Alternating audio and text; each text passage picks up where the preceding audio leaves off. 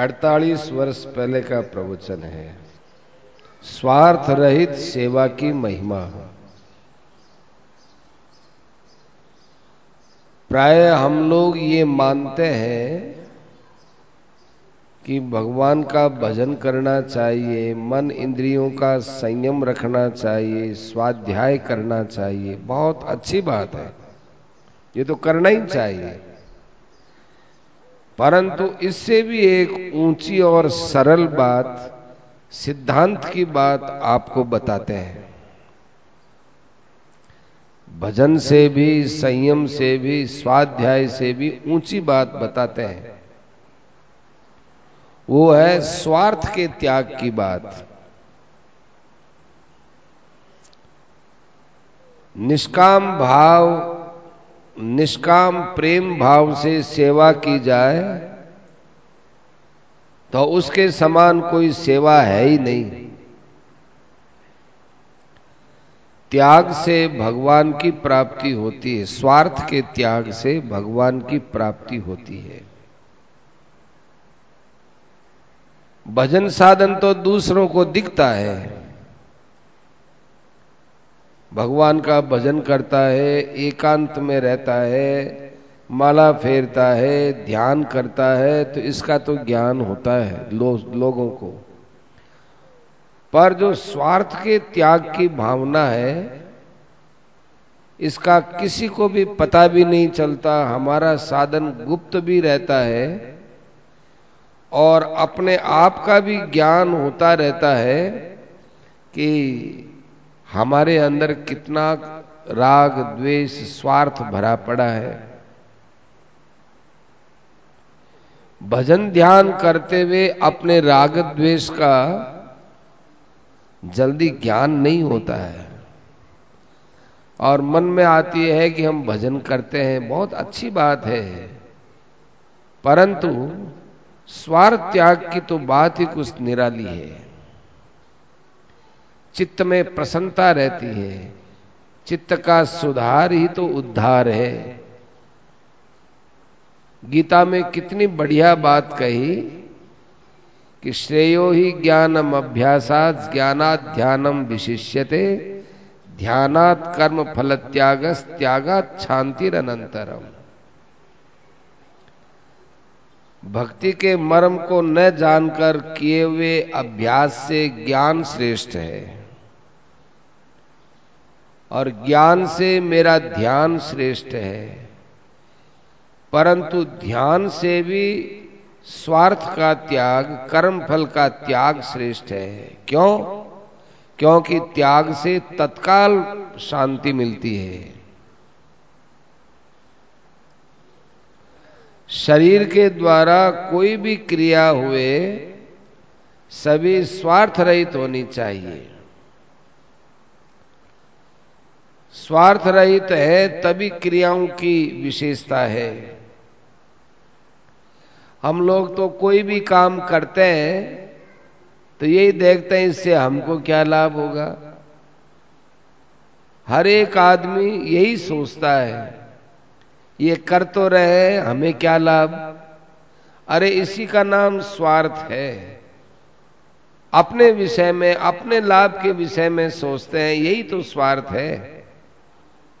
ये तो दुनिया में खूब बिखरा पड़ा है।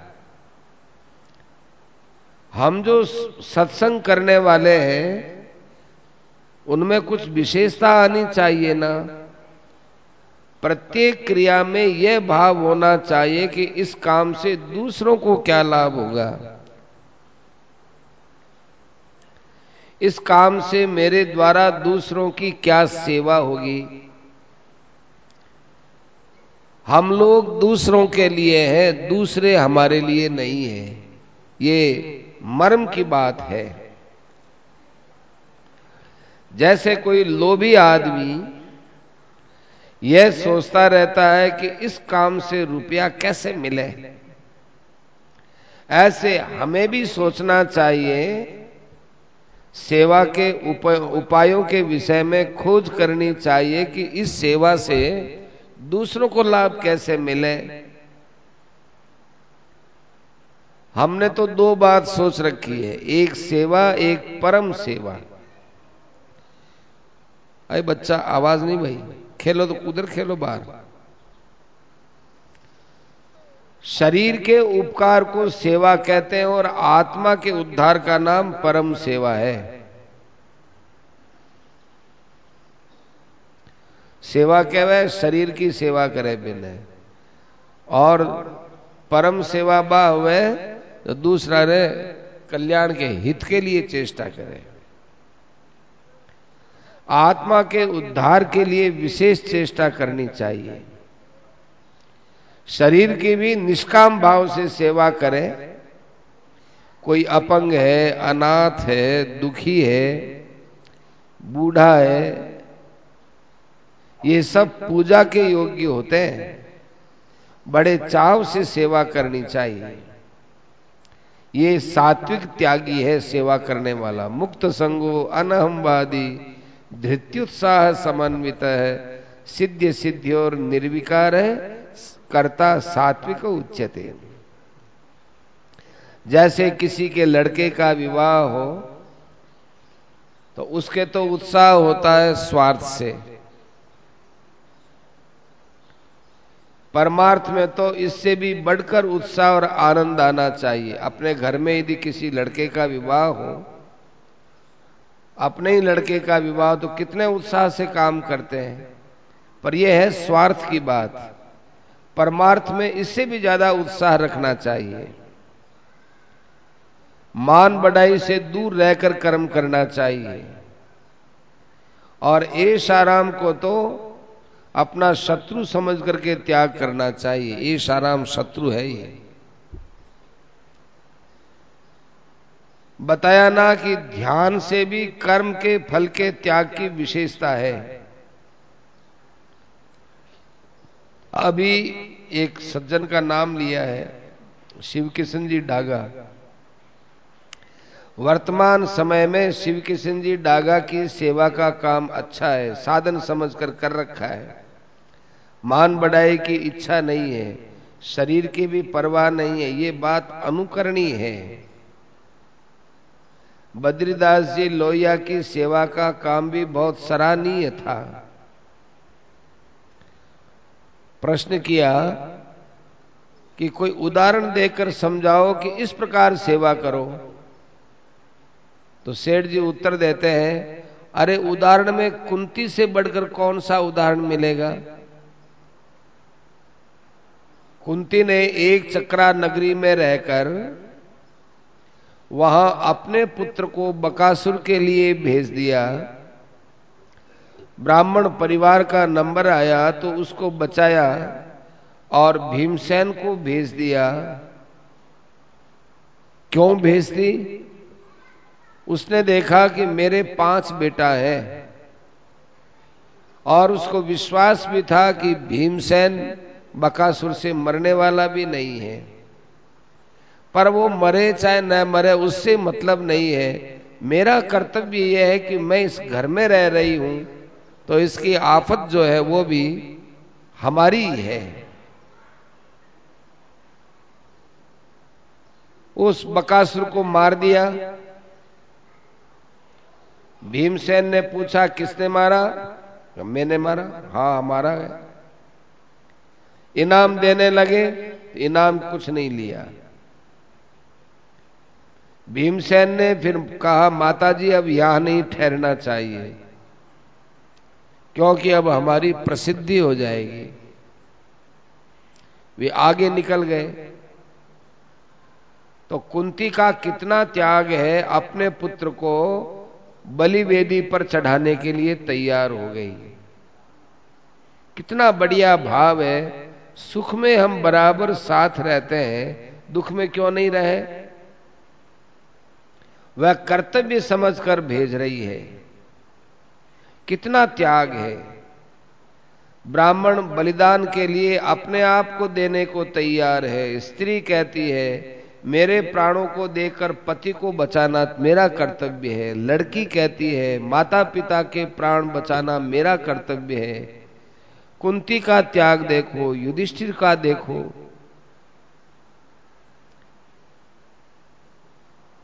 युधिष्ठिर जी कहते हैं कि हमें क्यों नहीं भेजा?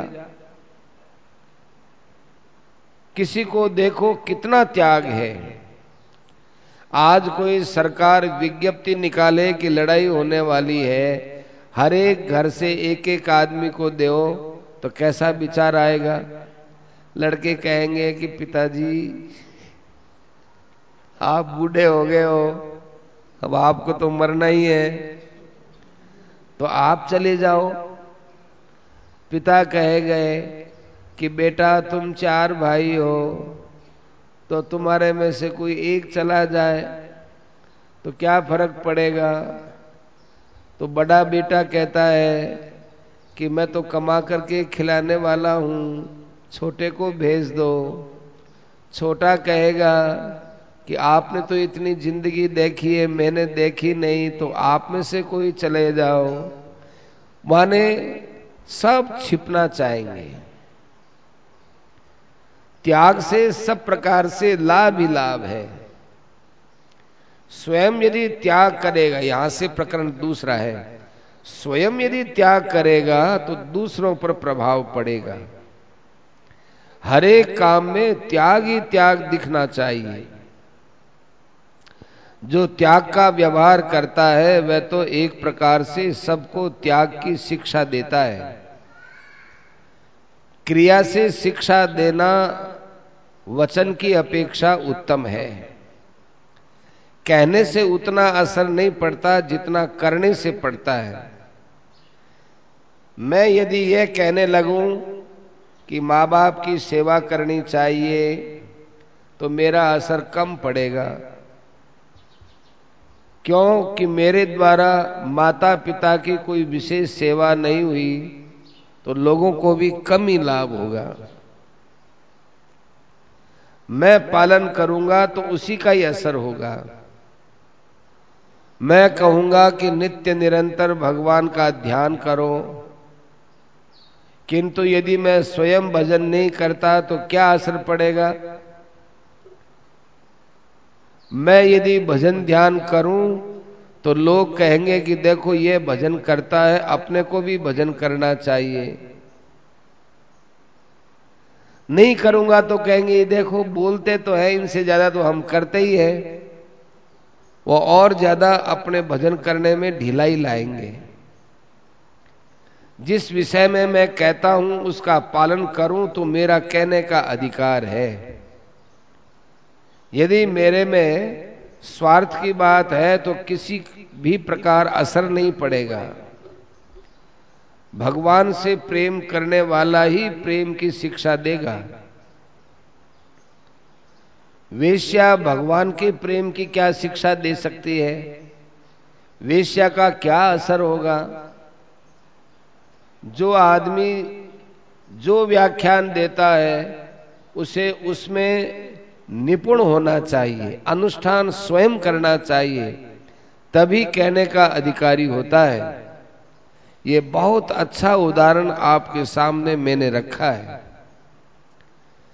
केवल स्वार्थ त्याग के भाव से आत्मा का कल्याण हो जाता है। जब कभी भी काम पड़े त्याग करने में आगे आना चाहिए। ख्याल करना चाहिए। कुंती एक उच्च कोटि की स्त्री थी। धृतराष्ट्र और गांधारी जब तपस्या के लिए वन में गए तो कुंती ने कहा, ये मेरे जेठ जेठानी है। मेरे लिए सास ससुर के समान है। मैं तो इनकी सेवा के लिए जाऊँगी। धृतराष्ट्र तो अंधे हैं। गांधारी ने आँखों पर पट्टी बाँध रखी है। इसलिए सेवा की आवश्यकता है, मैं सेवा करूँगी। कितनी विचित्र बात है, ध्यान देना चाहिए। कुंती के साथ इन लोगों ने कैसा व्यवहार किया? इसी धृतराष्ट्र के पुत्रों ने भीमसेन को विष खिला करके गंगा जी में डाल दिया। कुंती को ये मालूम था। और विदुर जी ने भी कह दिया कि देखो कुंती, दुर्योधन का काम है, तुम्हारे पुत्र को उसने जहर देकर गंगा जी में डाल दिया। कुंती ने कुछ नहीं कहा, गम खा लिया। चुप रहने में बहुत लाभ होता है। हमारे साथ कोई अन्याय करे, उसको कहो भी मत, चुप रहो।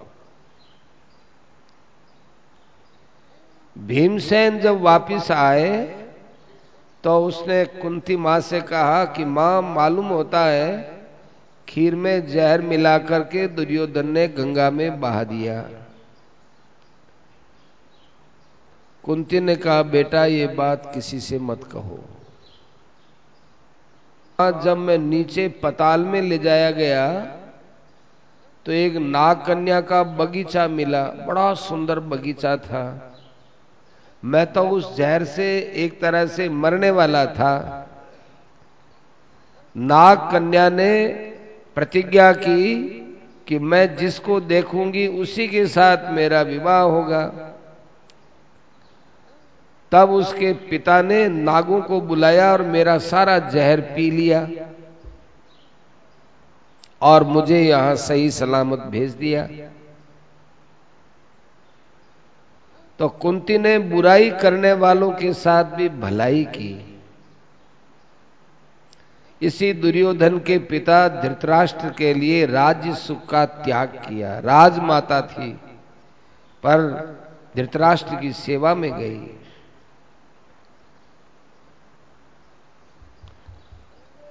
जब कुंती सेवा के लिए धृतराष्ट्र और गांधारी के साथ वन में जा रही थी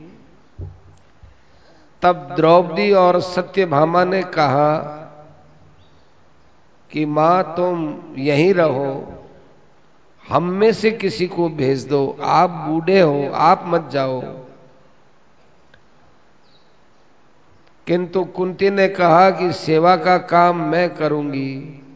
द्रौपदी, तुम्हारे पति यहाँ हैं। सत्यभामा से कहा कि सत्यभामा, तुम्हारे पति कृष्ण है, उनकी सेवा करो। द्रौपदी से कहा कि तुम्हारे पाँच पति उनकी सेवा करो। इनकी सेवा तो मैं ही करूँगी, क्योंकि मैं, मेरे कोई पति इस समय है ही नहीं। आजीवन सेवा करके उन्हीं के साथ अपने प्राण गंवाए कुंती ने, धृतराष्ट्र और गांधारी के साथ। कुंती ने कैसा व्यवहार किया, विचार करना चाहिए। हम तो ये कुंती का चरित्र देखते हैं तो इससे ऊँचा कोई हमको उदाहरण मिलता नहीं है। कोई भी हमारे साथ बुराई करे तो उसका जवाब बुराई से कभी नहीं देना चाहिए। इससे बुराई संसार में बढ़ती है। बुराई का उत्तर भलाई से देना चाहिए। कुंती ने अपने वाणी से भी कभी गांधारी को, धृतराष्ट्र को कुछ भी नहीं कहा। कुंती की तरफ़ से किसी को तकलीफ़ नहीं हुई। तो कुंती की तरह अपने को भी जबान पर लगाम रखनी चाहिए। परिवारों में देखते हैं कि बहुत ज़्यादा लड़ाई का कारण तो अपनी जबान ही तो है। जिसमें माताएँ बहनें बोलने से पहले बिल्कुल ध्यान नहीं रखती हैं, इसलिए परिवार में कलह हो जाता है। अपनी वाणी को बहुत कंट्रोल में रखो। व्यवहार के अंदर जहाँ भी स्वार्थ का भाव अपने अंदर आए तो अपने कल्याण में बाधा समझकर त्याग करो करे ये स्वार्थ का भाव क्यों आ गया? युधिष्ठिर जी महाराज ने कैसा बर्ताव किया? युधिष्ठिर जी महाराज जंगल में, वन में थे। उनको मारने के लिए दुर्योधन सैनिकों के साथ वहाँ आया। लेकिन जब दुर्योधन स्वयं ही चित्ररथ गंधर्व के द्वारा पकड़ा गया और उसको मारने की नौबत आई तो युधिष्ठिर जी ने अपने भाइयों को भेजकर छुड़ाया और कहा कि दुर्योधन अपना ही भाई है। हम घर में लड़ते हैं तो आपस में लड़ेंगे, परंतु गंधर्वों के द्वारा हम दुर्योधन को मारने नहीं देंगे, चाहे वो हमको भले ही मार दे। ऐसा व्यवहार कितना समाज को और मनुष्य को, मनुष्यता को सुरक्षित रखने वाला होता है। युधिष्ठिर महाराज के धर्म का बड़ा भारी प्रभाव पड़ा। बुराई करने वाले के साथ भलाई करना एक नंबर की बात है। यही आदमी के स्वार्थ त्याग की परीक्षा होती है। इस प्रकार स्वरूप से तथा हृदय से स्वार्थ का त्याग करना चाहिए। फल का त्याग का भी त्याग करो। निष्काम भाव से आप त्याग में लग जाओगे, परमात्मा की प्राप्ति आपको सहज हो जाएगी। कुंती का प्रसंग हमने संक्षेप में बताया है। हमको निष्काम भाव ही बताना था, वो बता दिया। फल की इच्छा तथा अहमवादी नहीं होना चाहिए। मैंने ऐसा किया, मैं ऐसा ऐसा नहीं होना चाहिए। सेवा करो, पर फल मत चाहो, यही निष्काम भाव है।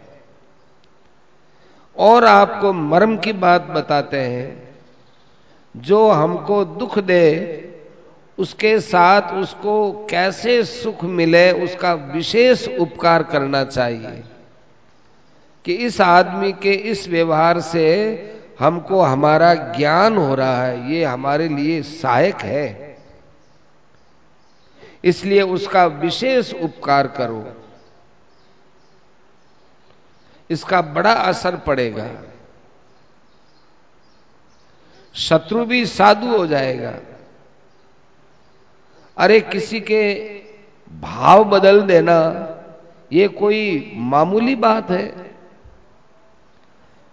बहुत वर्षों से जिसके अंदर द्वेष भरा पड़ा है, उसका द्वेष भाव अंदर से निकल जाए, ये तो वैसा ही है जैसे किसी के शरीर में बरसों से बीमारी है और फिर वो बीमारी खत्म हो जाए तो शरीर की बीमारी खत्म होने पर एक सुख मिलता है, भाव की खराबी निकल जाए, उससे जो आनंद मिलता है, उसको कौन बता सकता है? इससे आत्मा पवित्र होती है। पवित्र बनाने से बढ़कर और क्या होगा? इसी को ही परम सेवा बोलते हैं। शरीर की सेवा तो सेवा है, आत्मा का कल्याण होना परम सेवा है। शरीर की सेवा से उद्धार हो जाए तो फिर निष्काम भाव से परम सेवा होने में शंका ही क्या है? रुपए का लोभी जिस प्रकार रुपया मिले, बस ये हरदम उसकी धुन रहती है। इसी प्रकार सेवा कैसे मिले, ये भाव रहना चाहिए। ये बहुत उच्च कोटि का भाव है। सेवा की प्रधानता के कारण से वेद व्यास जी ने शूद्रों को धन्य बताया है। हे शूद्रों, तुम धन्य हो। हे शूद्रों, तुम धन्य हो। सेवा मिल जाए तो अपना अहो भाग्य समझना चाहिए। किसी पर एहसान थोड़ा ही। हमने तुम्हारी सेवा की, हमारा तुम्हारे पर एहसान। तो बराबर हो जाएगा। उसको लाद दिया। इसे तो सेवा नहीं करते तो कोई बात नहीं। बराबर कर दिया। सेवा मिल जाए तो अपना अहो भाग्य समझो। यत प्रवृत्तिर्भूता नाम ये न ततम स्वकर्मणा तमभ्यर्च्य सिद्धिम विंदति मानव।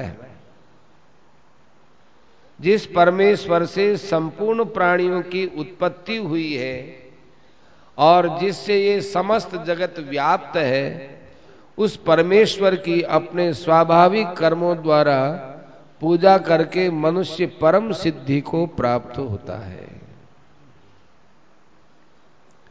एक और बात आपको बताएँ कि किसी भी व्यक्ति की सेवा करो, सास की करो, ससुर की करो, पति की करो, पुत्र की करो भाई की करो, किसी की भी सेवा करो, अंदर ये भाव रखना चाहिए कि इस रूप में भगवान आकर मुझसे सेवा लेकर, सेवा रूप पूजा करवाकर मेरा कल्याण कर रहे हैं। और कभी सास कठोर वाणी बोल दे तो क्या ये मेरी विशेष परीक्षा हो रही है। भगवान इनके द्वारा कठोर वाणी बोला करके मेरे हृदय के भाव का ज्ञान कराना चाहते हैं, इसलिए मुझे बहुत धैर्य से काम लेना होगा। ये उच्च कोटि की सेवा है। वृक्ष में पानी डालो तो ये समझ करके पानी डालो कि ये भगवान ही इस वृक्ष के रूप में है। पानी डालते डालते भगवान का ध्यान होना चाहिए। हमने तो प्रेस में भी कह रखा है कि जो आप कागज़ छापते हो, छापते छापते भगवान का ध्यान लग जाए और हमारी मशीन यूँ ही चले तो वो घाटा हमको बर्दाश्त है। सब कुछ भगवान का ही रूप समझकर सेवा करे तो सीधी भगवान के पास सेवा पहुँचती है। ऐसा नहीं कि सास ससुर की, पति की सेवा करी, अब भगवान के पास बाद में जाएगी, ऐसा नहीं। इनको भगवान मानकर करोगे तो सीधी भगवान के पास सेवा पहुँचती है और आपके मन में उत्साह होता है।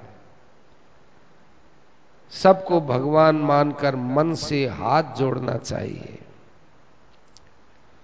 हो सके तो अपने व्यवहार से सबको सुख पहुंचाकर कृतकृत्य होना चाहिए। इन्होंने हमारी सेवा ले ली, हमारे पर बड़ा एहसान किया।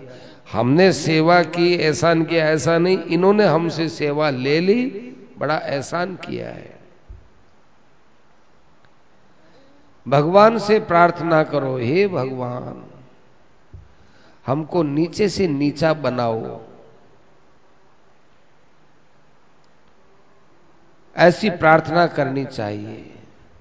जो सबसे नीचा होकर रहता है, वही अंत में ऊँचा होता है। ये अटल सिद्धांत है, केवल कहने की बात नहीं है। और जो अपने को ऊँचा मानता है, बढ़कर मानता है, उसका तो पतन ही होता है। अपने को तो चरणों की रज मानना चाहिए। हम सबके चरणों की रज है। वह ऊँचा उठ जाता है। सबके चरणों की धूली होकर रहो। ऐसा करने वाला तत्काल भगवान की प्राप्ति कर लेता है। ये बात हमने बहुत सोच समझ करके गहराई से कही है। राम।